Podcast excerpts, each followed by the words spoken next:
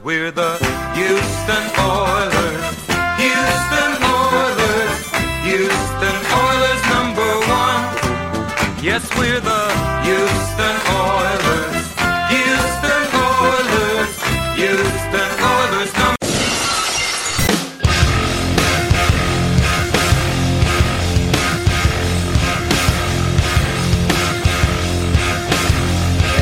they're gonna find a way, and they will. Can you hear us, Jeff? Yeah. Uh, did you buzz me? Yeah, I tried calling you, but we're, I didn't text you though. But we're we're just chit chatting for a little bit. Cool. Well, I've had one in quarter beers, maybe, and I'm Okay. drunk as hell. So let's do this. I'm already on my second scotch, so you know we should be. We're in good company. oh my god. I cel- I celebrated too hard after Kahale Warring last night, so I'm completely sober tonight. But Oh, I'll be there in spirit, you know. Mm. I can't imagine what your uh, Warring poster looks like today. Uh, it's I don't know. It's like about as worn out as the Josh Allen one is, you know. well, that's your Josh Allen real doll. Yeah, Ugh. and Pro Bowl quarterback Josh Allen. Uh, well, I, it just I was I was gonna uh, you know try to picture your reaction if like Warring had actually scored a touchdown at that point. It had just been like, that would have been it. no. uh, Matt would have become one with the universe at that moment. I think I already am. I think I already am. I With think like that- the thermonuclear explosion of something like Tsar Bomba impact if he had scored a touchdown. We just seen like a mushroom cloud from San Marcos or something. It'd have, it'd have been awesome. yeah, I'm already done. So well, that happened. I beat Luke in the in the championship for the fantasy football league. So I'm uh, it can it was about as good a day of football as it could be. Do you have the jacket still, Jeff, or did you send it over to Sam? No, Sam hasn't wanted it just because of the whole COVID thing and the fact that we had it. Yeah, so she's she's holding off. So we got we got to let Sam have it first, at least for a little while, and we'll give it to you. Okay, well you need to send it to her then. Make this thing happen. She she lives like ten blocks that way. Well, just go shove in her mailbox then. Well, no, we're gonna yeah. Poor Sam. Yeah, we'll figure it out. I'll text her tonight. Okay, because I I need to cut the sleeves off that sucker and uh and get my use out of it. You know, I've waited three years of getting be in the playoffs for this moment. You know. But you know that that Dunsmore had it, and it's it's like you can sleep a family of four in it comfortably. Oh, I can't wait. I can't wait. I'm so excited for it. And it and it weighs like forty pounds. It's crazy. Is it pretty warm? Yeah, I mean it's like th- just this this mass of denim upon you. Oh man, I can't wait. I'm so excited. Well, I'm gonna send Sam an email tonight too, and be like, "Hey, you need to get this sucker from Jeff, and then you need to send it to me in like three weeks or whatever, so I can enjoy my winter this year." That's right. That's right. All Yeah, but she has to have a chance. We can't dis we can't diss Sam on this one. She's too awesome. Yeah. Well, she should have been better about it earlier in the year, but we'll uh, we'll make it work out. It was my fault. All right. Well, I'm ready whenever y'all are. Go ahead. Hello, everyone. You're listening to Battle Red Radio. I'm Matt Weston. This evening, I'm joined by the biggest, the fattest, the drunkest on them all, our good pal BFD, and uh, another writer at the pod at the website who's now on the podcast again, our good pal Scott. How you guys doing tonight? Uh, we're I'm doing good. Uh, how about y'all? Yeah, don't speak for me. I mean, you know, another 18 hour day. So let's do this. Drops dead. well, to continue on your 18 hour day, you know, a few weeks ago we had the same conversation, United BFD, where we talked about the Colts game, and uh, it's like the exact same thing happened all over again. Two weeks ago they lost because Nick Martin at the two yard line uh, had Grover Stewart in front of him and was so afraid and so anxious about making that block. He whipped on the snap, missed the block, and allowed Stewart a free pass to knock the ball away from Watson, which led to a Colts recovery and a Texans loss. This week it was a fourth and five down where Watson was able to hit Keke Coutee, split the two linebackers in the center of the field. He broke one tackle, turned a field, try to score, and he got tackled from behind by Darius Leonard, fumbled into the end zone. Kenny Moore recovers, and the Texans lose again. Um, what felt like the dumbest loss of all time two weeks ago may have been just as dumb this week. Uh, so, BFD, where would you rank this loss to the Colts in the record book of Texans losses to the Colts? And would you rank it ahead of Nick Martin's missed snap? And this question is also from at underscore Lee Green. Look, look, look. It's the Colts, right? So it's it wasn't a matter of if we were going to lose. It was going to be a matter of in which spectacular fashion we were going to lose this game, because that's what we do to the Colts. I mean, we had Hoyer's floater a couple years ago. In addition to all this, we had the Rosencopter.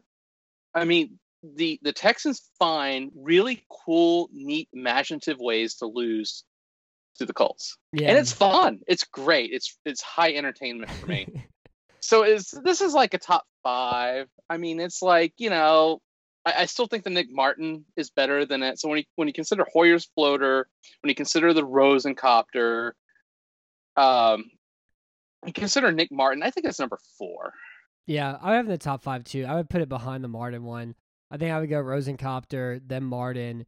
Then I think I would go Jadeveon Clowney jumping off sides on third and one or whatever. Because that was brutal. Maybe I felt so bad for Jadeveon. He was so upset on that one. And that was also the play too where they weren't ready whenever the Colts came out and they quick snapped Eric Ebron wide open in the flat. He scored in that play too. And now I would put um, four would be this loss with the Keke, Keke Coutee fumble. And then I would say Hoyer's floor number five. And that would hurt mainly because they lost to Matt Hasselbeck, and he was like 43 years old at that point, you know, and can only throw the ball like two yards. he had all the arm strength of Drew Brees in that game. Yeah, not even not even the same arm strength as Philip Rivers back then. Um, so Scott, our next question is from at Shanny Ben, and he asks, "Why us?" And so I guess he's Wait, wait, asking- wait. Let, let, is, does Scott answer that question? I don't know. We're we're you know we're we're flipping the baton around a little bit. Um, Eh. Well, I mean, if you want to say why us, then you get to like a larger that that's just a larger question about Houston pro sports in general. Um, Mhm. uh, I mean, I I don't know what it was about Houston that overall for its entirety of pro sports history that somehow we find ourselves that you expect the worst to happen and it will. You just want to know how creative is it going to be? I mean, we we just I don't know if we made like a deal with Mephis- Mephistopheles and we're getting the short end of it, or you know, is it like we're so adamant that we got to be better than that team from far southern Oklahoma? I, it, it's just I, I don't know what we did exactly. It just seems to happen now.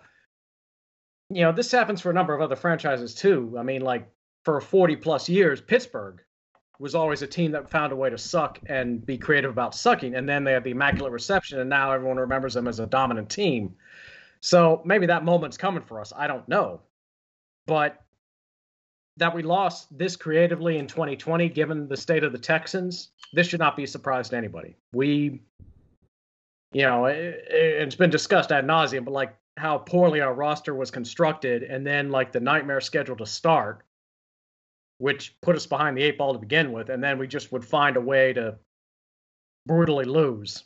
And you know, I'm sure there's some deeper existential discussion about why it is, and you could bring in like your philosophy guys and your religion guys to explain in depth why it is that we find a way to do this. But it's just our lot in life, Yeah. and. I, I don't know if we need to sacrifice like a chicken or we need to get a hold of some voodoo priestess or something to change the course of this. But it, I, I expect that for the rest of 2020, to be sure, we will find a way to be very creative, and it probably will not be in the positive column for us. We'll just find a way to do it. hmm Yeah, it does feel very like Faustian in that regard. By like, there's some sort of like deal with the devil Houston made. Uh, I don't know when it happened. Maybe whenever the Earth was created itself, and whenever this area was un- was was still underwater, um, that led to this occurring. But last year, Houston was nine and three in one score games. This year, they're two and seven in one score games, and so like they, it was funny because like in the Discord, and then even you know me at home, I was like, they're gonna lose this game, and it's just a question of how stupid it's gonna happen.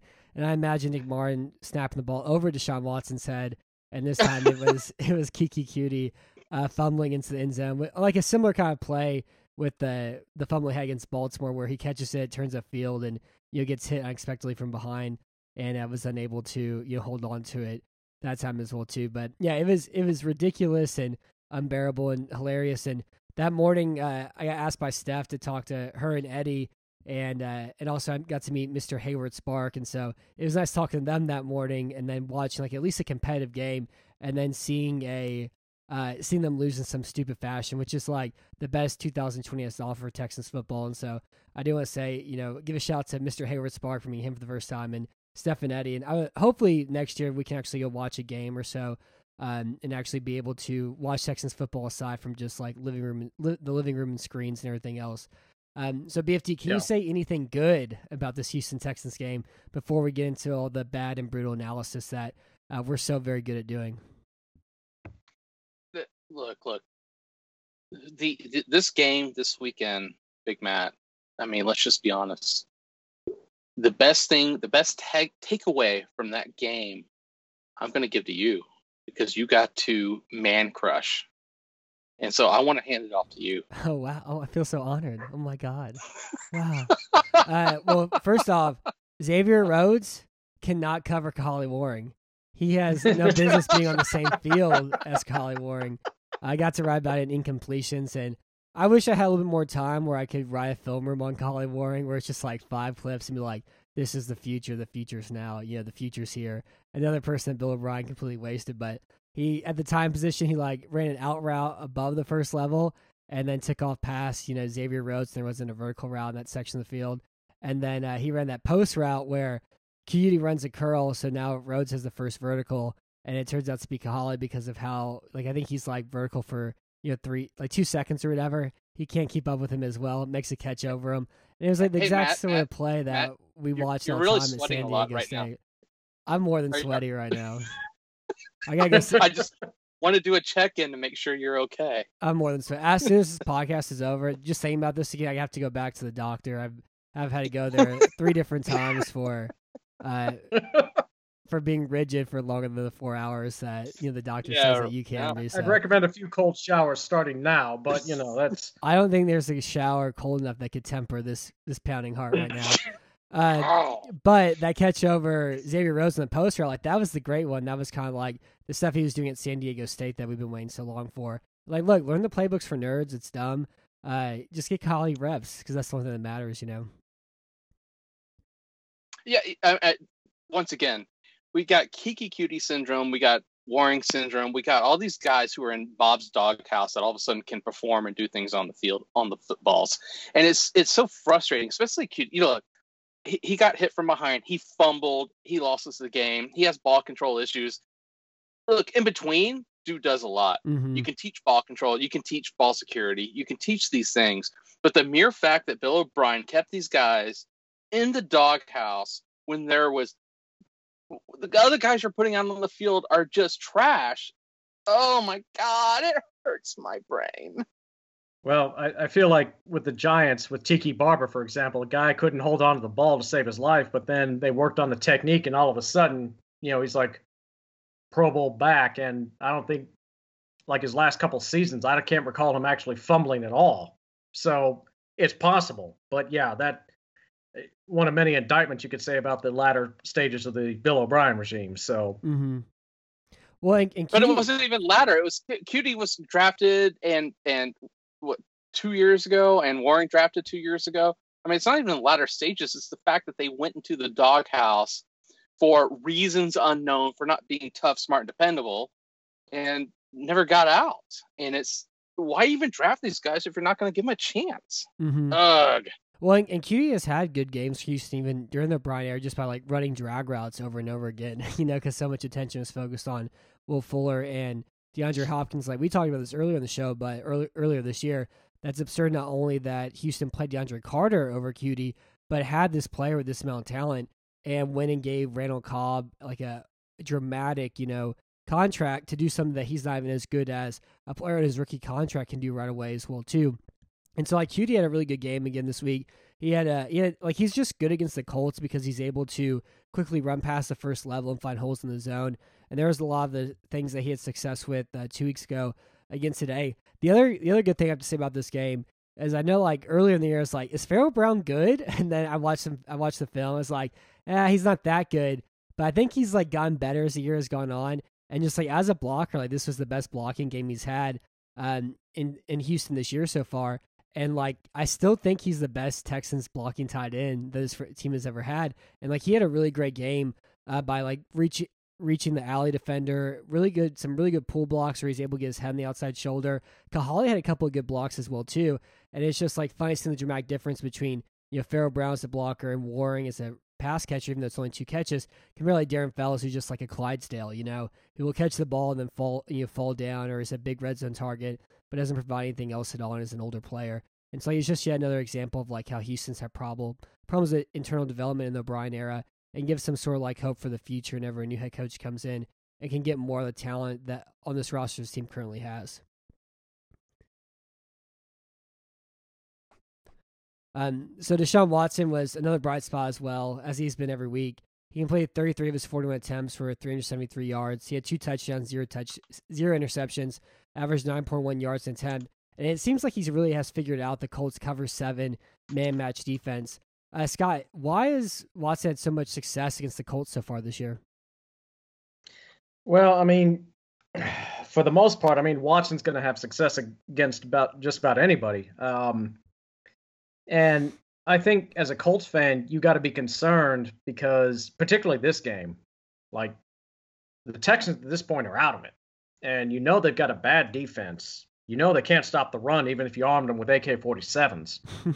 and they just, and I think part of it is like, you know, indoor stadium. So it's not going to, weather's not going to impact Watson when he's throwing the ball. Uh, the Colts should know better. And I think you know, good on the Texans for showing the fight that they did, particularly when they were down 14 to nothing. I kind of figured, oh, great, they're just going to mail it in. We're going to wax nostalgic about what the Bears did to him last week.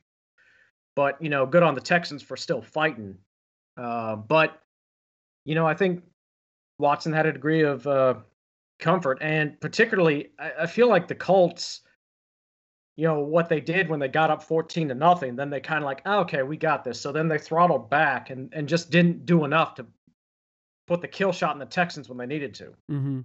like from a neutral perspective i think the colts it should, never should have come down to the fourth quarter they should have ended this game well before they threw the 41 yard bomb to tj you know ty hilton this game should have been over long before it was and that that's on the colts um and, and, you know Watson is a great quarterback. Period. Dot. End of story. Even you know you take away Hopkins, his best offensive weapon, and he still has a great. He's having a great season. And it's you know, and there's a lot of indictments, and we've gone over that before. But it, it's just you know Watson's the great quarterback, and the Colts defense. I think that's got to be concerning because you know they were supposed to be advertised as great defense, and they generally have good personnel, but if a guy like Watson on a bad team is tearing you apart, what's going to happen when the Colts get in the playoffs and then they face a team that a better caliber team that's going to have a good passing game? I, I don't think they're very long for the playoffs as much as they should be, and you know that I feel like it's just been more of an indictment of the Colts in this game than the Texans, particularly the second one where the Texans have nothing to play for, a bad team, and the Colts never should have let it kept it never should have let it be this close. They should have just run us into the ground by the third quarter and had this done. Yeah. So I I think one of the things about Watson playing Indian the way the Texans offense is built right now, it's a lot of like you know kind of like crossing routes. It's a lot of option routes. It's a lot of pivot routes. A lot of juke routes. You know, it's things where whenever you play against his own defense like this, you can spread out, spread out horizontally. Um, they ran like a lot of good combinations where they're able to get past the first level and kind of sit in between the first level and, and the second level of the defense. And um, they had some good plays like that. And really, like the only time they went vertical at all was that play action pass out of a full house backfield where the Colts were running cover three and they ran that Yankee concept where uh, you have three guys who run with the first cross and they have Chetty Hansen wide open down the sideline, just staying there completely still. Like that was the only deep pass they had that game. And so I just think like with Houston, where their offense is built like with a lot of horizontal, more it's more of a horizontal offense than the passing game.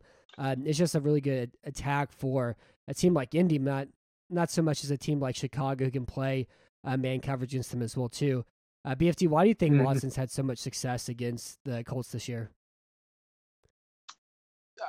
I, I don't know how to disagree with what you just said. It seems like he, number one, it seems like that he is able to create more space against the Colts, and I think it's because their pass rush is fine but not great. So when he's really struggled this year is when he's truly under pressure. and the Colts just don't do that.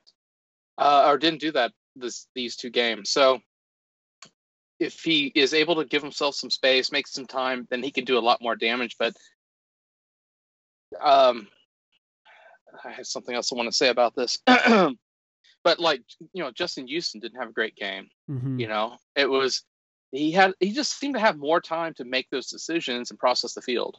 Yeah, it was fun watching Watson outrun Justin Houston like four times, you know, where there was like some pressure and he just like casually and like he's not even sprinting, he's just like casually jogging and Houston's running as fast as he can after he's not able to keep up. Uh, yeah, I agree with that. And like you know, even whenever the Colts have pressure and they blitz, like Darius Leonard had I think one or two free rushes on him. Watson's either able to like throw a jump pass to create space or dodge him real quick and and climb up the pocket. Um, they did have some problems like pass protection wise, just like overall like overwhelming pressure. But uh, we'll about the offensive line in just a second too. But yeah, I just think like it's just a very horizontal offense. Whenever they play zone coverage teams like the ones the um, the Vikings run, like the ones the Colts run, like they'll have success in that regard against those sort of teams. Um, the next question is from Eddie underscore Hassan and BFD. He asks, "Am I crazy to think that DW4 can actually learn something from these last few games rather than sitting? Live game reps will be better will better him long term, and adversity is the worst challenge in our current endeavor. Am I crazy? Right? Yeah, I saw this question. I don't even know how to respond to it. It's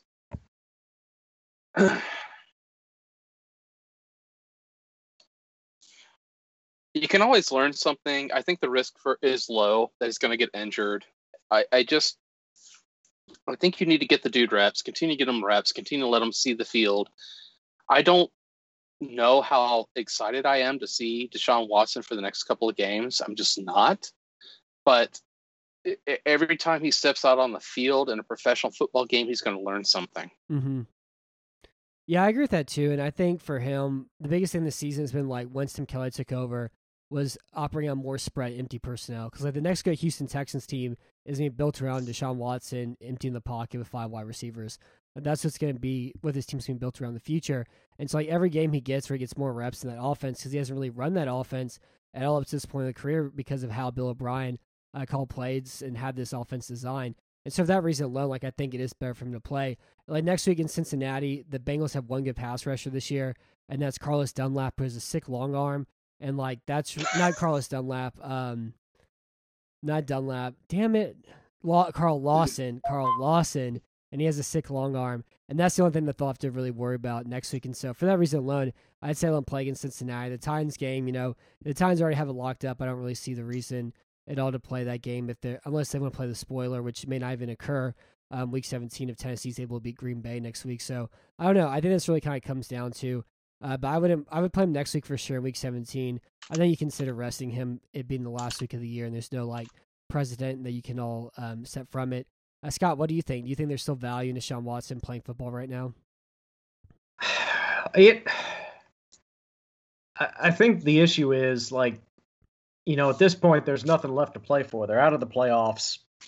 There's, you know, there's no gain. Maybe for what limited ticket value in week 17 for the Texans, like, you know, how limited people are they going to actually show up at the game, get what minimal ticket and concession receipts you can get. But yeah, I mean, if if AJ McCarron ends up playing the majority of snaps over the next two weeks, I'm not going to cry many tears about it. Mhm. Um, and the main thing being that you got to save Watson for the longer term. So he's like the only thing that's going to be attractive as far as recruiting the next GM and the next head coach. Mhm. You know, Yeah. it's like, hey, we got your franchise quarterback. We got him. We don't have a lot of draft picks, and our cap situation's not good, but we got Watson. Yeah, at least So- deliver him like like wrapped up and soaking in milk and you're fresh and healthy instead of you having like break a break a foot or something like that. He's having to recover for you know four months, and I can see that as well too. Um, for this week, really the only thing that Hey, Colts. hey, Matt, I, I was going to jump in because of what Scott just said, and and just say, um, I think hi- his talking about what makes it the Houston Texans attractive as a franchise to a GM and to a head coach and to an offensive coordinator is Deshaun Watson. I mean, really, we're we're like almost typecast Mhm. in that role right now. That he's like the only guy. You look at the team, you're like, wow, this trash is. Right. Oh, Deshaun Ra- uh, Deshaun Watson. Oh yeah, the rest is trash. is how you look at this at this roster. So I just wanted to hit this a little bit. I know it's not on the script. I know I'm throwing you a curveball, and, and we're professionals. It's okay. We'll handle it. I'm not. I'm just like the anti-professional. I don't know what you're talking about. Anyway, but if you're Eric Bieniemy or Brian Daboll, mm-hmm. don't you look at the San Diego Chargers and go, "Wait a minute, their cap situation isn't half bad. Mm-hmm. I got mm-hmm. Justin Herbert there. Why would I take? Why would I ever take the Houston Texans head coaching job if I'm Eric Bieniemy? Scott. And I mean, you can look at other situations, particularly like Jacksonville, given that the Jets picked the worst time to win their first game of the season. Now you're looking at Jacksonville, who's got gonna have buku cap space, gonna have a lot of draft picks, and oh by the way, if this plays out the way it may play out, you got a shot at Trevor Lawrence.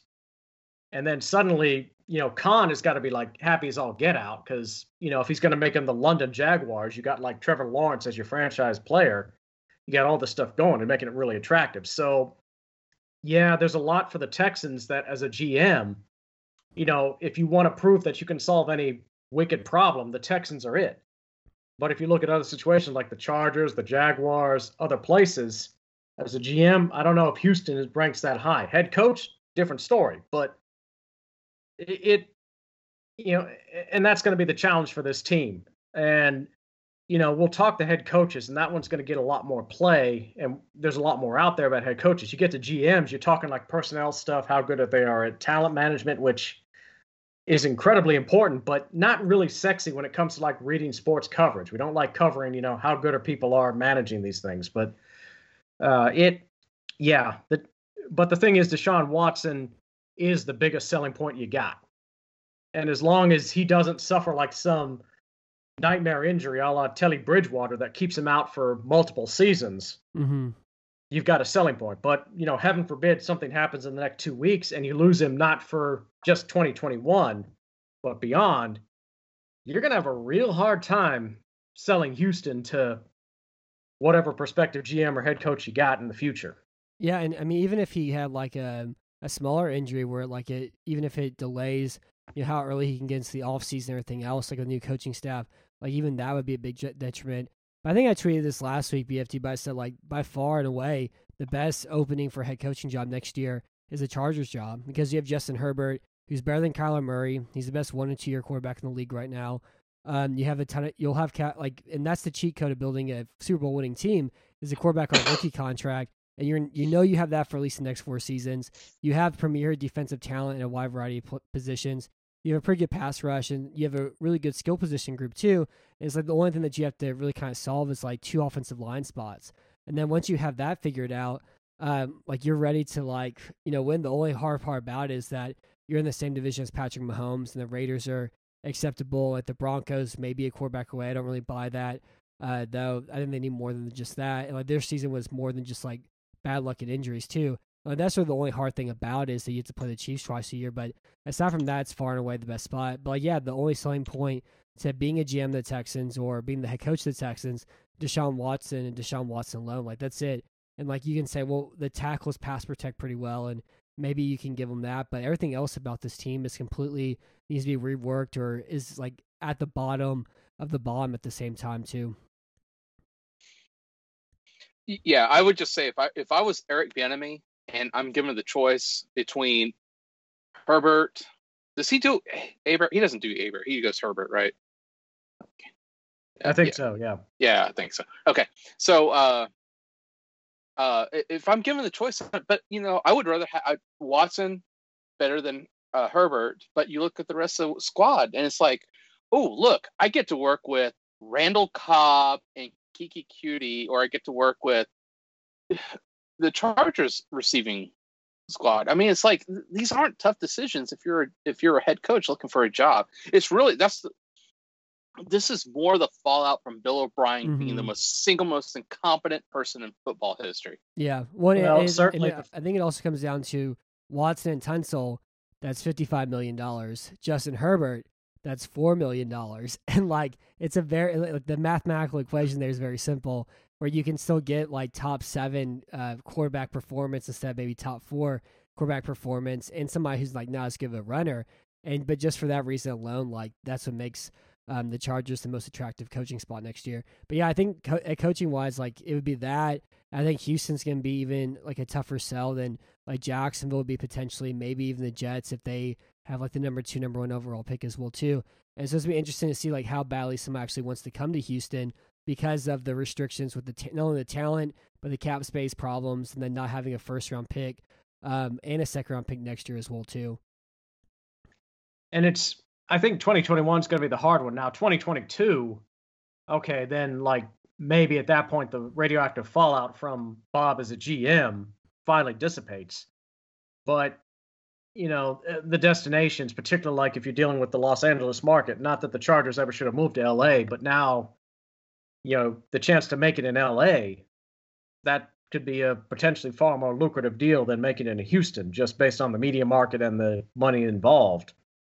Um, mm-hmm. But it's and a lot of it's going to have to be okay. What are they going to do about Easterby and that whole mess? And that's if you know you can toss that holy hand grenade of Antioch in there, but you know what what um what are they going to do with that? And that's but I think big picture you're going to have to nail the GM hire first and foremost. You nail that one, then maybe 2020 is an aberration. 2021 we're right in the thick of it. But then 2022, you're right back where you need to be. We've got all of the rot from Bob as a GM, and then we're right back where we need to be. But uh, it's not going to be easy, that's for sure. And yeah. other jobs between Jacksonville, the Chargers, maybe the Jets, only because they're in the New York market. You know that it, that's going to be tough. I'm, I'm going to be curious to see how that plays out, mm-hmm. and I mm-hmm. don't know exactly how it will, but that that's going to be even more entertaining to watch than what the Texans put on the field for the last two games. So mm-hmm. yeah, exactly. It's it's weird. It's like you have to we have to live in the present with all eyes on the future at the moment. And uh, like I know you mentioned too, like maybe 2021, the fallout for Bob will be there, will be gone. But I don't think so at all because it's like when you lose a first round mm-hmm. pick, that's four years of cost effective talent. And so it's like you really like it really takes a lot longer than that.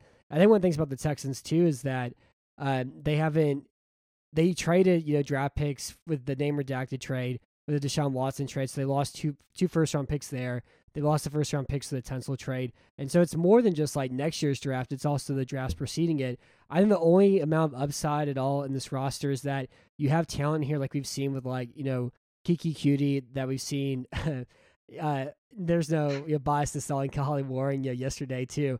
Like there's talent there that hasn't like been tapped yet, you know? And so like maybe a new head coach is able to like get something out of those guys and continue to do so. And even like with Ross Blacklock as well too being a second round pick, like what Lonnie Johnson being a second round pick. And I know like they haven't played well, but maybe a different head coach with a different coaching style, with a different ability to like mold it, get more of those guys. Like there's there's that like potential hidden upside thing too in this roster.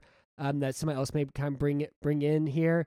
But like that being said, like it's gonna take more than a year or two years for the O'Brien era to like wash away. It's gonna take like you know maybe three seasons, maybe four seasons. I know BFD is real about this a lot. That's gonna take like you know five years potentially for uh, all the ramifications like a new dam be built um, after all the the poor decisions that O'Brien made for six years. Well, and I think that's going to boil down to that's why you've got to hit a home run or score like a the big touchdown with the GM. You get a creative GM, you get someone who can manage the cap, who can make those decisions. Yeah, you can accept that 2021 probably not going to be great for the team, but you get the right person in and they can manage it right, then 2021, 2020, 2021 is kind of an aberration. But at the same time, and I can see this happening too, you get the wrong GM and the wrong decisions. The decade, you know, the 2020s for the Texans, we're going to be like the Bengals of you know the 1990s of the Cleveland Browns until this year. Mm-hmm.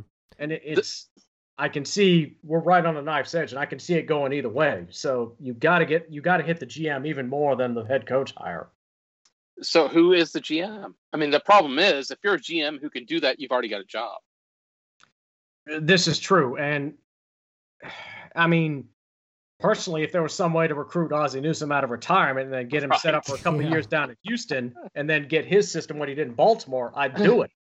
You know, Kyle out of you know, Kyle McNair needs to figure out what it would take to get Ozzie Newsome out of retirement, bring us down, bring him down here for a few years. But and I'll admit I don't know enough about NFL executive personnel to say who is the person you ought to target and go full court press to recruit. But that to me is the key for this team in the future if they're going to get over this nightmare stretch and mitigate it, or is it going to be, you know, we're going to be like the suck franchise for the next 10 years? It could go either way, honestly.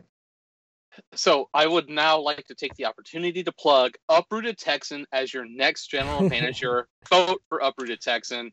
He's not the most incompetent person up for the job. yeah, and then well, also we all get jobs too if he gets a job. So yeah, make him the general. Right. Manager. I would love to like no argument here. I would love to be the West Coast scouting director and make. I'll do it for forty thousand dollars a year. You know. And, and uh, as far as me for the East Coast, we got it covered. So I got, you're fine. I'll do it forty thousand a year. I get free beer and I get all the merchandise I want, so I can dress myself. You know, and pay me the food as well, well too. So it's just forty thousand goes straight I'm gonna to. have to ask fifty five thousand, but you know, same same same deal. Yeah, I'm okay I, with. I just went straight to the account. Um, the other thing I want to say, like, I do think I don't think the general manager is more important than the head coach. I think they're both important, and I like really like you know as as much better as the offense has been passing wise this year for Houston. And like it's not because they trade DeAndre Hopkins. That's not why it's better. It's better because Deshaun Watson's a better quarterback in the span of a year because he's a young quarterback, and young quarterbacks tend to get better until they're 31, which is usually the typical peak for a quarterback in the NFL. It's not because they trade DeAndre Hopkins. That's causation without cor- or that's correlation without causation. But like I, I as good as the passing offense has been with Tim Kelly, Commander O'Brien, it's more th- this thing that they haven't even scratched the surface of how good a, a offense can be completely led and designed around Deshaun Watson. And so like for that reason alone, like I'm all in on an offensive head coach. I'm all in on getting somebody can do the best they, best job they can to build an offense around Watson. And if Bieniemy wants to go to LA first and then you get Daboll instead, that'd be fine. I love Arthur Smith, but the whole one thing that concerns me about him is just like this is an offensive line about that can block the outside zone all that well. And so it's like how how much of his scheme is ba- based around that is the entirety of it just about but I do think Arthur Smith is one of those coaches where in a different situation, he would definitely mold his offense to the players that he has and uh, be able to you know mold that into a way that I think would make Watson a great quarterback as well too. And so like for me, it's all all about that next year. And if you have an offense that's top five and you can do enough uh, moving around to maybe get like a a like top like 25 defense instead of the worst defense in football, that's enough for maybe being a potential playoff team. Uh, what about you, BFD? Do you think being a you think the head coach is more high, is more important, the general manager is more important, or are you just kind of like, you know, it's an even even keel thing for both ends of it? My my issue with this is that it needs to be a relationship. So, base what I'm saying is is your general manager needs to understand what your head coach wants to do. Your head coach needs to be able to to verbalize that to your general manager to put the the best players on the field. So I'll just I'm going to go back to the 19 really really me the 2006 uh, draft that the Houston Texans did, where you had Gary Kubiak was playing both the general manager and the head coach, and you're rubbing your eyes. I've done this so many times. I know. I get it. No, I'm just. But... I had some sleep in my eye. I know. Uh, but anyway, where, where Gary Kubiak, the head coach, knew what Gary Kubiak, the general manager, needed to do in mm-hmm. order to be successful. And so he he we got guys. Uh, it's just the best draft. Uh, did I say 2000? Is it 2005 or it's six? Right? Oh my god, I'm yeah, old. I think it was six. He took a. He was. Yeah. They hired him after the dumpster fire that was 2005, but. Yeah. So so you had a, a draft that got guys who who and, and trades that happened. So you got guys who could fit around what Gary Kubiak, the, the head coach, wanted. That's what you need. You need a relationship between those two guys. You need that. Uh, I don't even want to use that word. Um, they have to work together. So I don't think one's necessarily more important than the other. I, I would say, generally speaking, the head coach is more important. But look, look at what Ozzie Newsome did for years. Yeah. So yeah, and what and I think also too, like going like I think the relation thing is probably the most important thing about it because like that was the thing about Rick Smith though and, and Kubiak is that they both worked together. Smith knew exactly the type of players that Kubiak needed, to run his offense and run his skill, you know, run his offense and get what they needed. And then once they got Wade Phillips, like it all kind of came together defensively. But they had that relationship together at that time. That 06 draft was Mario Williams, DeMeco Ryans, Charles Spencer, Eric Winston, Owen Daniels, Wali Lundy, and David Anderson. Yeah, I mean, look how that that one draft, and then you have Kubiak signs uh, Mike Brisiel as a free agent, trades two six round picks for Chris Myers. So we just rebuilt in that one draft. You rebuilt the entire offensive line with the you know kind of exception of Barbaro Spencer, but you know just over that two year period, you've redone the offensive line and they're now way above average. Mm-hmm. Yeah, that's a great point. My only fear, so like I know we're talking about like the future of the team.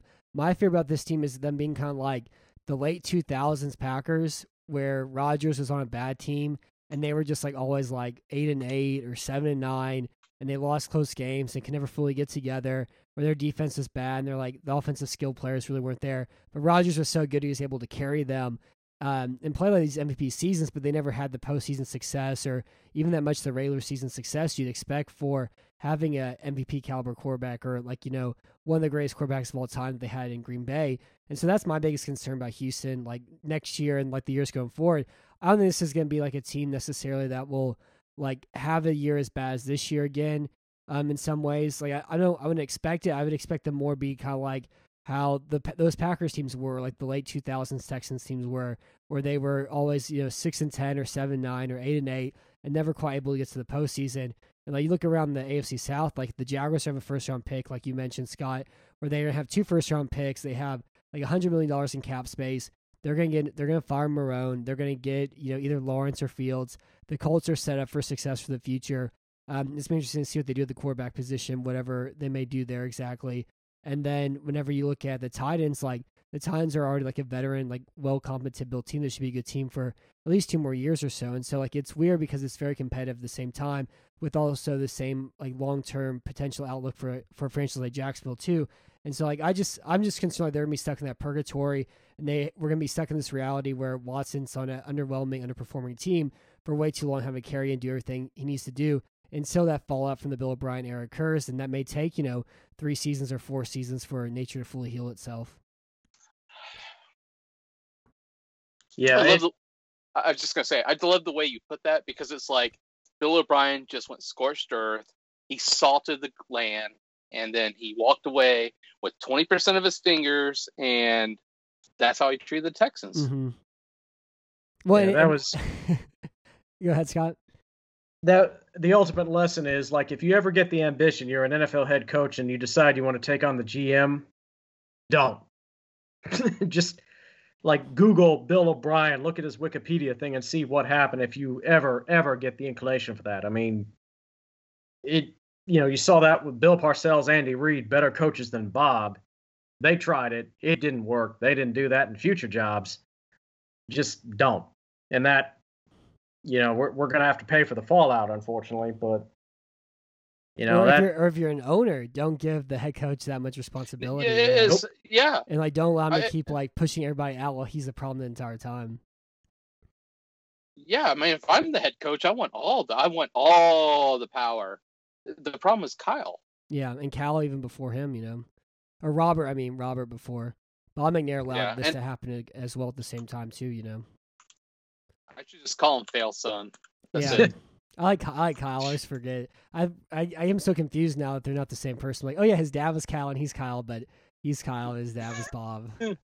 Uh, well, Bob for all of his uh, failings, not perfect, but I would take him, you know, in his declining health than what I've seen from Cal at this point. So you know, yeah, but- hopefully Cal learns from this. I don't know if he will, but I, I kind of hope he does. And like, okay, keep him, you know, don't ever let the same person hold wear both of those hats. That's just bad for business too. hmm Well, I think the funniest thing about the season too, you know, Houston being uh, four and eleven right now, and having the dramatic turn in one score games. Like this season isn't like unexpected. It wasn't unreasonable to foresee this.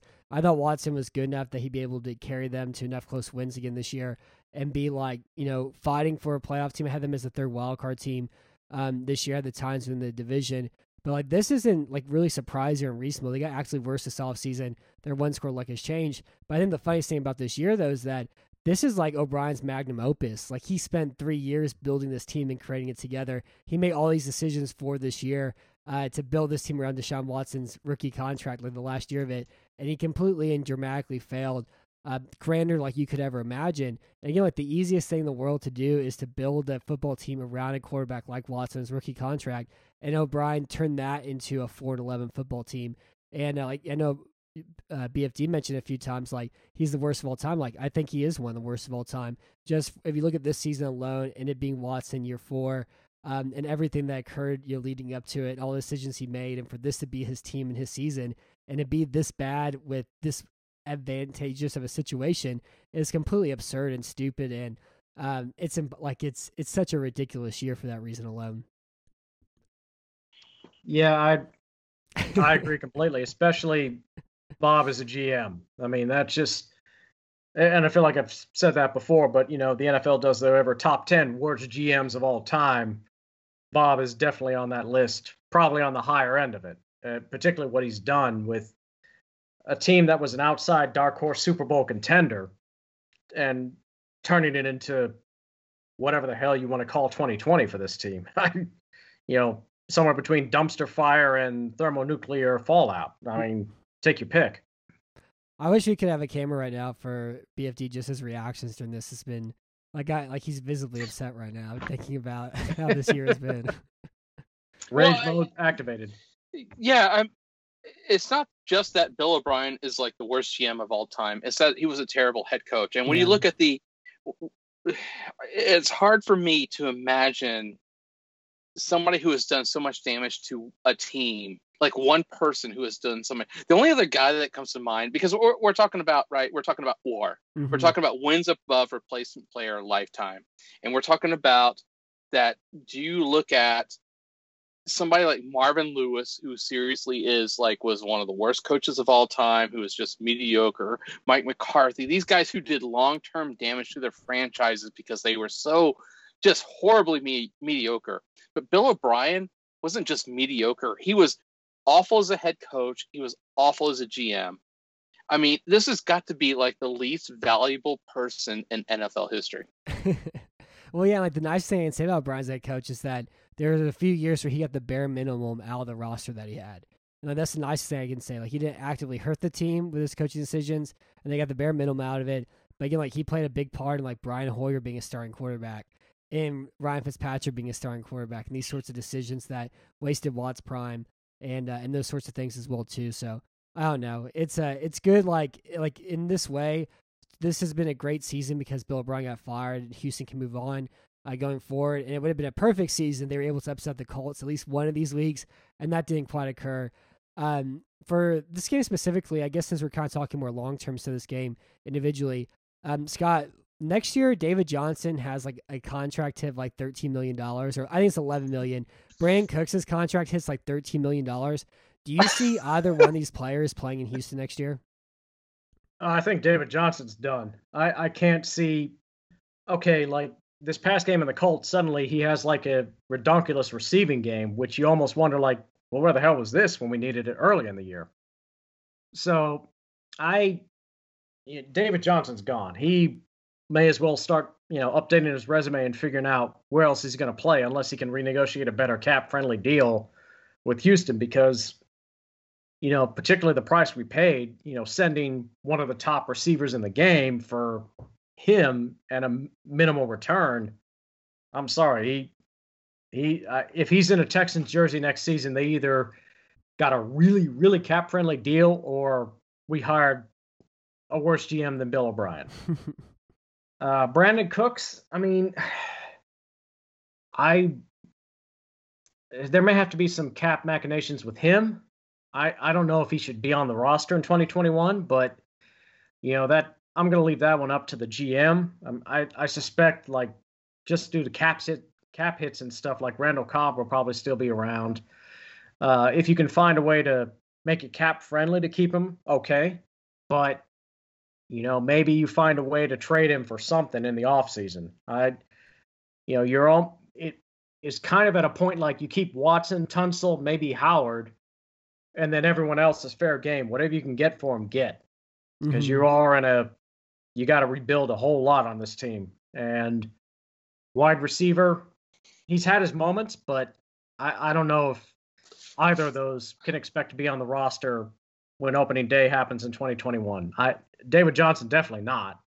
Cooks, we'll see how it plays out depending on who gets hired and what you can get for him and how you renegotiate various deals. yeah. So Well, Johnson, so yeah, 11 catches, 11 targets for 106 yards, and long and 31. He had his second good play this year, his second one. His first one, of course, is that run against Kansas City, that touchdown run, where he was able to, like, you know, make a guy miss in the hole and bounce in and score.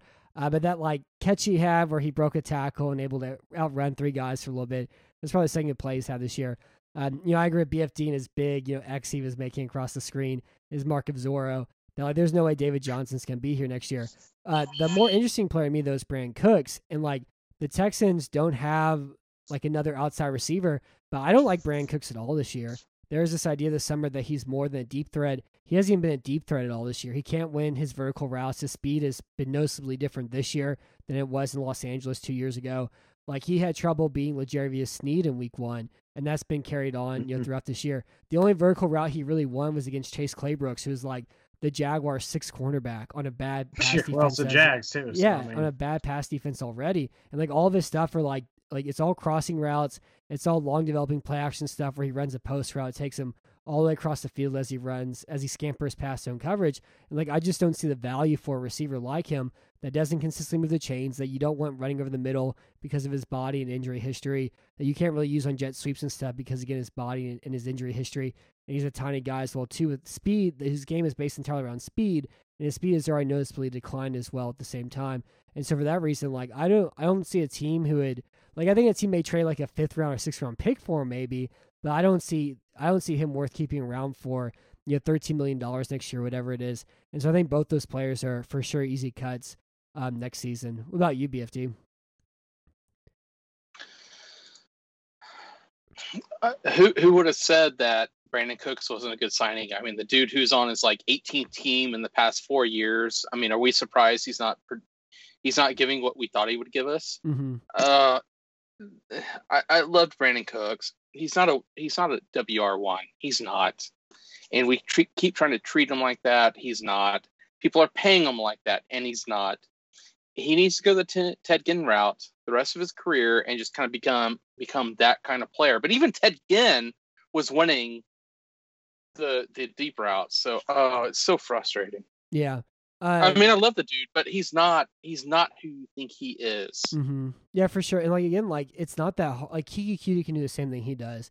Coutee can be an outside wide receiver and run deep crossing routes over and over again.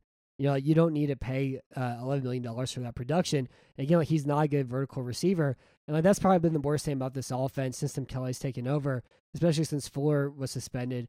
Is that there's something vertical about it, and one of the things that Watson's spectacular at is pushing the ball 20 yards plus downfield, and that part of the game has been really uh, missing this year too. Um, so the offensive line, they gave up five sacks in this game. DeForest Buckner at three, Denico Autry a sack and a half. Uh, Tytus Howard left with a concussion. Who knows if he plays at all this year? And so, like, this question was from Eddie. He asked, the blueprint against this offense is to pressure the middle and collapse the pocket. No matter how good our tackles are, if the pressure's up the middle, we seem to guard no pass protection or rushing lanes. Whose responsibility responsibility is this to get this fixed? The offensive line coach.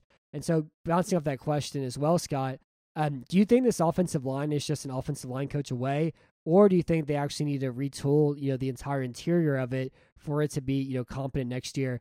Again, like this is a Texans offensive line that is 32nd in run offense DVOA, and Watson's in all this any sort of run game at all this year too.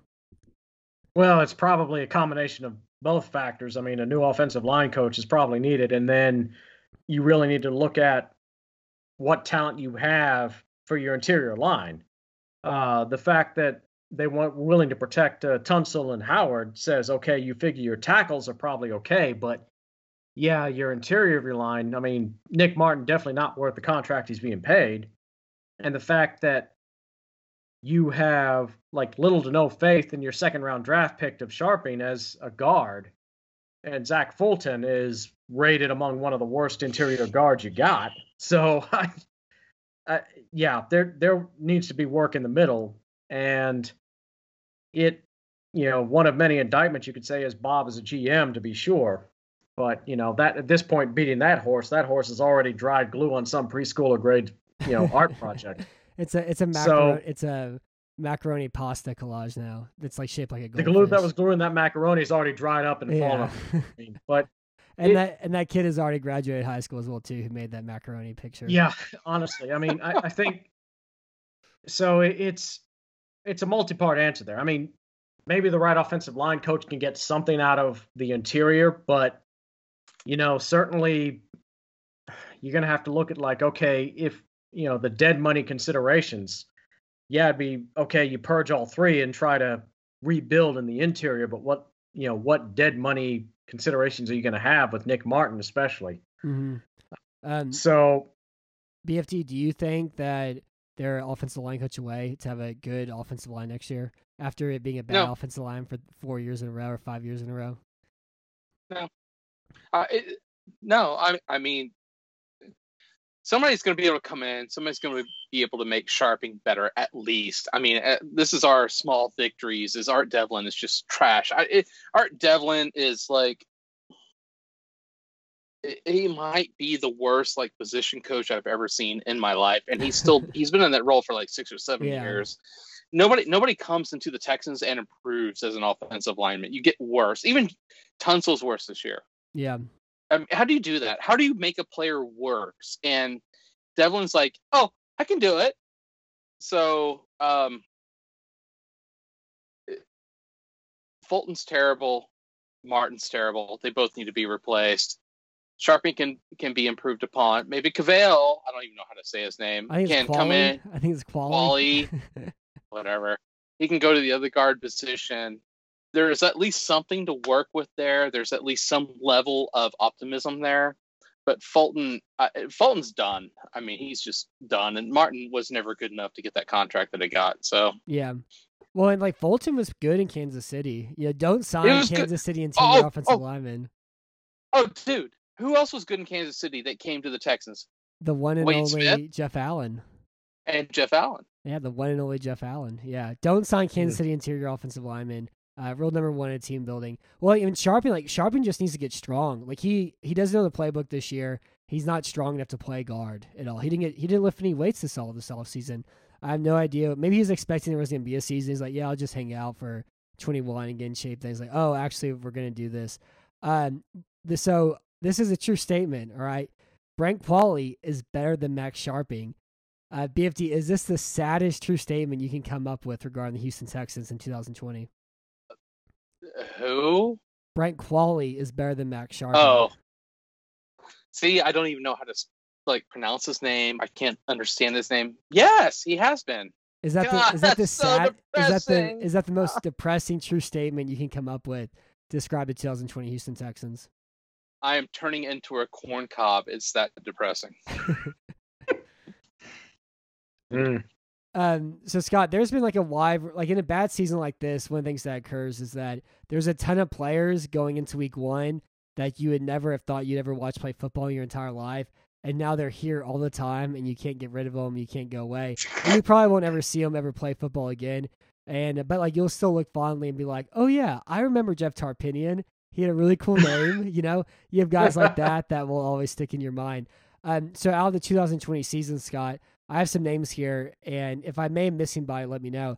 But out Brent Cav- Cavalli, Keion Crossen, Kahale Warring, Pharaoh Brown, Tyrell Adams, PJ Hall, Chad Hansen, uh, or somebody that I may miss. Who's your favorite, like, unexpected 2020 Houston Texan uh, that you've enjoyed to watch play this year that you would never have thought you'd ever would have watched them play in week one this year? well, I mean, I know your answer would be Warring, but you've kind of had a ma- huge man crush on him. But Oh. um, Whew. I, I guess I think the one that's been interesting to see emerge over the last couple weeks, you know, Chad Hansen, like practice squad wide receiver, because coming into the season, you figured as much as we knew where there might be problems, particularly the defensive backfield, uh, you know, would the offensive line improve? But the fact that a practice squad wide receiver would be coming in and actually making certain contributions, I think that's been a bit surprising. Uh, you know, coming in, you had like the moves to bring in Cooks. You had the contract for Cobb, Will Fuller, the prove it year. Uh, you know, you just that you would have seen Chad Hansen mm-hmm. coming in and actually being somewhat decent the last couple weeks. That I wouldn't have seen that, and even if I had like a full bottle of scotch and Jack Daniels, I, I wouldn't have seen it.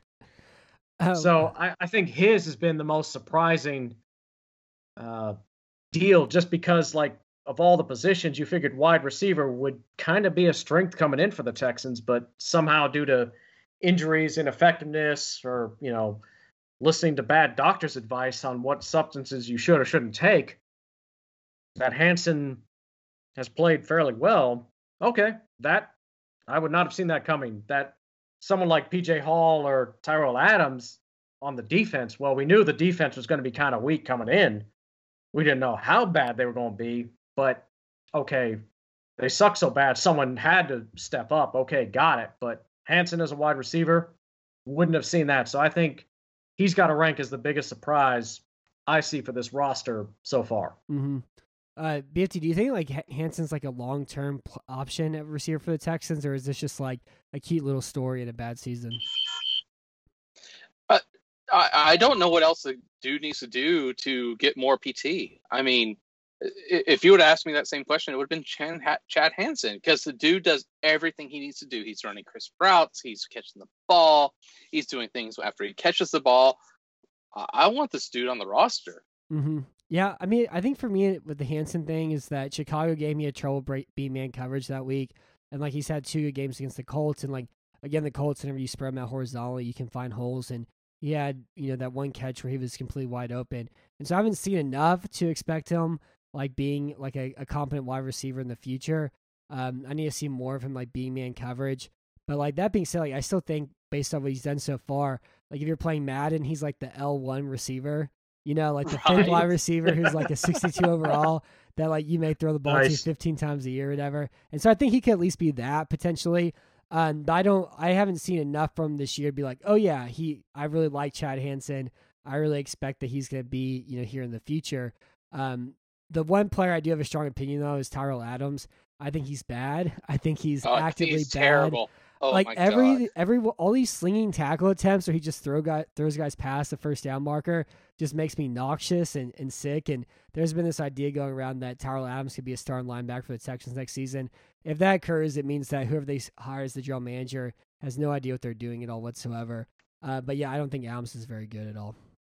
He's 28 years old. I mean, this is where he's at when he's 28 years old. He's already past his physical prime. Mm-hmm. He's nearing his his mental prime and and no, he's he's bad. He's really bad. I, I've been saying all season like like he needs to start charging guys for the way he carries them across the first down yeah, line. For sure. Like he, he's like the Uber of linebackers. I would, I think you could create like interdimensional space travel where it's just Tyrell Adams slinging people across the universe to, into different solar systems. Wow. Um, of course, the other thing, the thing that helps Adams is he doesn't carry quite the cap hit that McKinney carries. So I think I miss McKinney so worse, much after watching Adams. He, he may be around just because of caponomics. Yeah, but you can still find a line like Jon Bostic is a linebacker you can get next year who'd be much better than Tyrell Adams is, you know, and like or you can draft a linebacker in the sixth round. You can always find somebody. But watching Adams this year, and even watching like Cunningham have to play that like primary linebacker role, it just made me appreciate Benardrick McKinney even more than I already did, you know. And I'd love to see McKinney around, but given our cap situation, I would be really, really shocked unless they can work some sort of cap magic. And I don't know who they're going to get to manage the cap for that. But yeah, there's no uh, way I can't see McKinney staying here next year. Um, but it still no. doesn't take away like how good Fuller. he was. Yeah, how good he yeah. was um, previously though. And like McKinney's become like one of the most underrated Texans of all time. Like for some reason, there's some sort of like sour idea for him because uh, people I guess don't like him. They like Zach Cunningham, even though McKinney's better than Cunningham is. Um, 100,000 million percent. Um, so BFD, we had a question from at Shillcuts Deep, and he asked, "Can Keke's ball security issues be fixed?" So so far in Coutee's career, he's had four fumbles. He's lost each one of them, including two this year. And now the doghouse maybe back open. I hope not. I hope he's still allowed to sleep in the same bed as Romeo Crennel, despite this fumble last week. But do you think this can be fixed? Yes. It's, uh, you know, Scott already said it earlier. You teach him to put the ball up in his armpit, so you make it much more difficult to get it out. I mean, it's just ball security. You can teach this. This is a thing that can happen. Mhm. Yes. Or he needs to go hang out with Keith Urban that Friday Night Lights scene. Whenever uh, his, you know, he comes home, his dad's all drunk and mad for fumbling, and he like beats him and duct tapes the ball in his arm. Maybe Keke Q needs to go hang out with uh, Keith Urban in Friday Night Lights 2005. You know, Oh my Well, do you remember that scene? Slightly, a slightly less um, domestic violence involved scene. If, Right. if that's what it, if, like if that's last- what it takes to solve his fumbling issues, we got it needs to be done. You know, even if it takes Well, domestic I, I would, violence to I would say get him probably to the stop less fumbling. painful version is Tiki Barber. The last couple seasons he had as the New York Giants runner, because the guy had a nightmare fumbling problem for the first part of his career, but then he got the high and tight High and tight. football, and you know I can't recall the dude fumbling even during that Super Bowl season. Yeah. Now he became a douche after he retired, but as far as fumbling, he fixed it. I, you know, I'm sure you could go back and say he maybe fumbled once or twice in the last four seasons he played as a running back for the Giants, but when he fixed that problem, he was golden. So definitely, as as BFD was saying, you can fix that stuff. And Tiki Barber, primo example as a running back who takes more hits than a wide receiver, so you can do the same. I, I have faith in that. Yeah, I think I think something that can be fixed as well too, and I hope it does because he's too electric and he's too good receiver um, to not play, not be able to sort something as important as uh, ball security out as well too. Um, defensively, real quick to in the night show, like I saw a couple things, and like I think still kind of goes down the fact that Anthony Weaver isn't that good, but they're just the Colts are just a bad matchup for Houston, mainly because they have a really good offensive line. Number two, this is one of the worst tackling games I've ever seen in my entire life. Also, like I think they missed like 30 tackles this game. It was just like carnage and bodies laying all over the field. Um, but they are also really bad in the slot, and so like Eric Murray's your slot cornerback having to cover Zach Pascal, which didn't work at all. And then you have Tyrell Adams having to carry the seam, uh, you know, against these like deep slot routes like that. Throw to T.Y. Hilton as well too. That was a big problem. Um, and like it's just it's just a bad matchup for Houston's defense, and they only forced two punts, and one was because Trey Burton dropped a wide open drag route, and the other was because Charles Omenihu, who had that hardworking sack that created a long third down, and the Colts had the vertical passing game to throw themselves out of it. But um, it was it was awful, and like the tackling was the thing I'll always remember um, from this game from a defensive perspective. I know you mentioned how bad the tackling was last week, BFD. Can you still see it? Can you still see all the bodies laying around the field? It doesn't matter. I mean, who who are you going to look at on the defensive side of the, this team and say, "Oh, they're good," and basically the answer is J.J. Watt. And what what else do you expect? Any of these other? Uh, well, and Justin Reid, but he's out. Mm-hmm. Wh- What? This is one of the worst defensive squads I've seen in my lifetime from a personnel standpoint, and that's really saying something. And they only add Eric Murray to it also. That they got they got rid of Reader and Gipson and they added Eric Murray to it. Like it's amazing how much better this defense would be if they just kept Tashaun Gipson instead of paying Eric Murray. It would make a dramatic difference to it. Um, there was some talk about Ross Blacklock this week because he only played seven snaps. If you, I went back and watched him. I, I mean, he's just getting blown four yards off the ball in these, these double teams. But same thing with Carlos Watkins. Same thing with Luget. Like uh, the entire defensive line was just awful last week, and it was really easy to pick up the second level for him. Um, but again, I can't get, I still can't get over how bad the tackling was as well this week. Um, Scott, so today the Texans met Jim Caldwell to interview for the Texans head coaching job. Oh my god! Are you excited to get sleepy? Are your are your eyes already red? Are you already tired? Do you is do you think this is just a formality? Do you think Caldwell could actually be like somebody could be hired for this position? And if so, like, are you upset? Are you happy? Do you like the idea of this? Uh, what are your thoughts on the Well- Caldwell news? Well, Caldwell ain't my number one choice for this job. But that being said, I mean, first off, his stock has gone up given how bad Detroit has fallen apart since they fired him. And I get it. Like Detroit was that 9 and 7, 10 and 6 team, couldn't win a playoff game. So they were stuck in this weird purgatory. So I understand that okay, we need to figure out a way to take the next step of course, you hire Matt Patricia, and I mean, the one guy that Bill O'Brien could outcoach was Matt Patricia, and that tells you where that goes. So if we ended up hiring Jim Caldwell, I wouldn't be super excited, but I wouldn't exactly be that ticked off. I would take Jim Caldwell over Josh McDaniels or Brian Schottenheimer any day of the week and twice on Sundays. I think Caldwell would be a, a stabilizing influence. I don't think he would try to become as power hungry as Bob did in the last few years. Now, his coordinator hires are going to be incredibly important. And obviously, whoever the GM is, they need to have a good working relationship. But if we had Caldwell, I don't think it would be terrible. I don't know if I would get uber excited, but you know, given what we have had as a head coach, he wouldn't be the worst thing we could do. I I think that's a good T-shirt, uh, Jim Caldwell. It wouldn't be the worst thing in the world. What about you, BFD? What are your Caldwell thoughts? Yeah, it excites me about as much as you know vanilla ice cream, I guess. What about vanilla um, bean ice cream or just straight vanilla? are, there, are, there, at least some beans in there? No, there's Damn. no beans. All there's right. no beans in this. You know, at least it's not you know ice milk. um, eh, he'd be fine as long as he's like kind of the CEO. Somebody said it on the thread when we talked about it earlier in the BRB admin list, but who do you get as the offensive coordinator? I mean, the entire point again is to get somebody who can take Deshaun Watson and move him to mm-hmm. the next level. And Jim Caldwell is not that guy. So he's fine, but unarousing. Yeah. Well, like he's the good version of Marvin Lewis to me. You know what I mean? Or like he's better than Marvin Lewis. He gives you fine.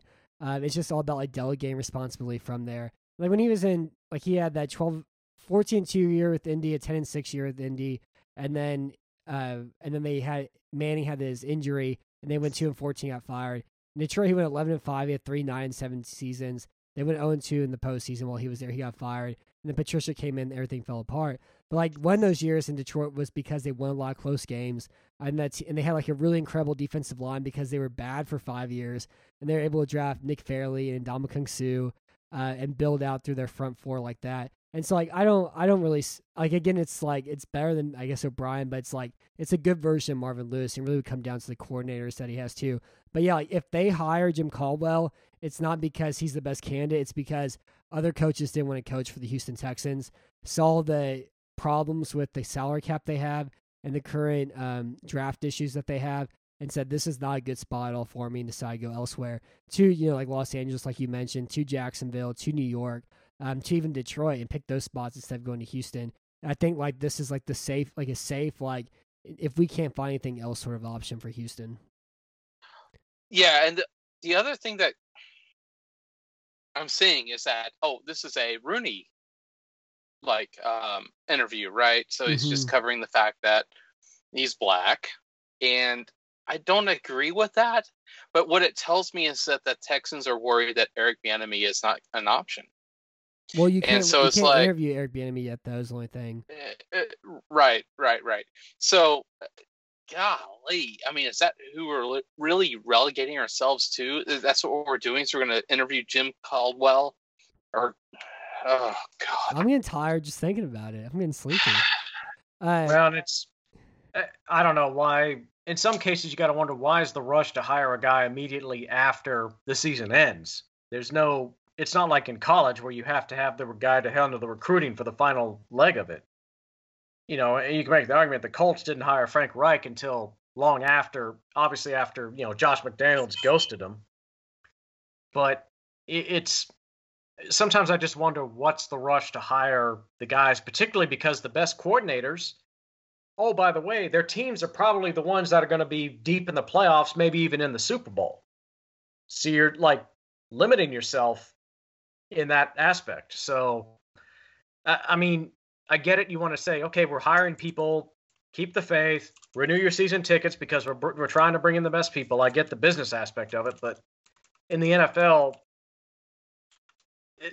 there's something to be said for maybe a little bit of patience when it comes to these coaching candidates. Like your best coordinators, the good chance, you know, all the good jobs are taken up because everybody wants to hurry up and hire a guy. Like, you know, with Cleveland, Stefanski, the offensive coordinator for Minnesota Vikings, the team that got knocked out by San Francisco, and Robert Saleh was like left out on the lurch on that. Which okay, Cleveland's worked out this year, but why why rush? I, I don't see how you gain anything, particularly in the NFL calendar, to hire a guy before the Super Bowl. But maybe that's just me. Yeah, I can I completely I completely agree with that, and like I I don't see there's a need to rush for. I think this is like a formality, and as they're talking to people they can talk to right now, and Caldwell is one of them. Um, so that's been our show for tonight. I want to end it with one last thing from at underscore necrodank underscore, and he said, "A man, went, a man went to see a shrink for depression. Said, I'm sad, doc. I don't feel hope anymore. Shrink said, I know there's a quarterback in town, Deshaun Watson. He gives everyone hope. But Doc, the man responds, I am Deshaun Watson. Ooh, you feel that? Because mm-hmm. I, I can, I feel that. And after seeing Watson kind of like, you know, a little dejected, you know, saying good things about you have to go through the bad to have the good or whatever, uh, it does make me sad to kind of see him, you know, out there, you know, giving it, giving his all and watching Laremy Tunsil like drag his feet around, turn around, look back while he's, you know, slaughtered on the ground by four people. But uh, I hope the future is better. I think it's going to be better, um, but it won't be for right now. And so next week we get to watch the Texans play the Bengals on December 27th at 12 p.m. Uh, our good old friends in Cincinnati, and we'll be able to talk about that next week too. So until next time, I'm Matt Weston. Thank you for listening to Battle Red Radio. Thank you for being on tonight, BFD, and thank you for coming in again, uh, Scott. Yep. I thought it was pretty good. With threats to our nation waiting around every corner, adaptability is more important than ever. When conditions change without notice, quick strategic thinking is crucial. And with obstacles consistently impending, determination is essential in overcoming them. It's this willingness, decisiveness, and resilience that sets Marines apart. With our fighting spirit, we don't just fight battles, we win them. Marines are the constant our nation counts on to fight the unknown. And through adaptable problem solving, we do just that. Learn more at marines.com.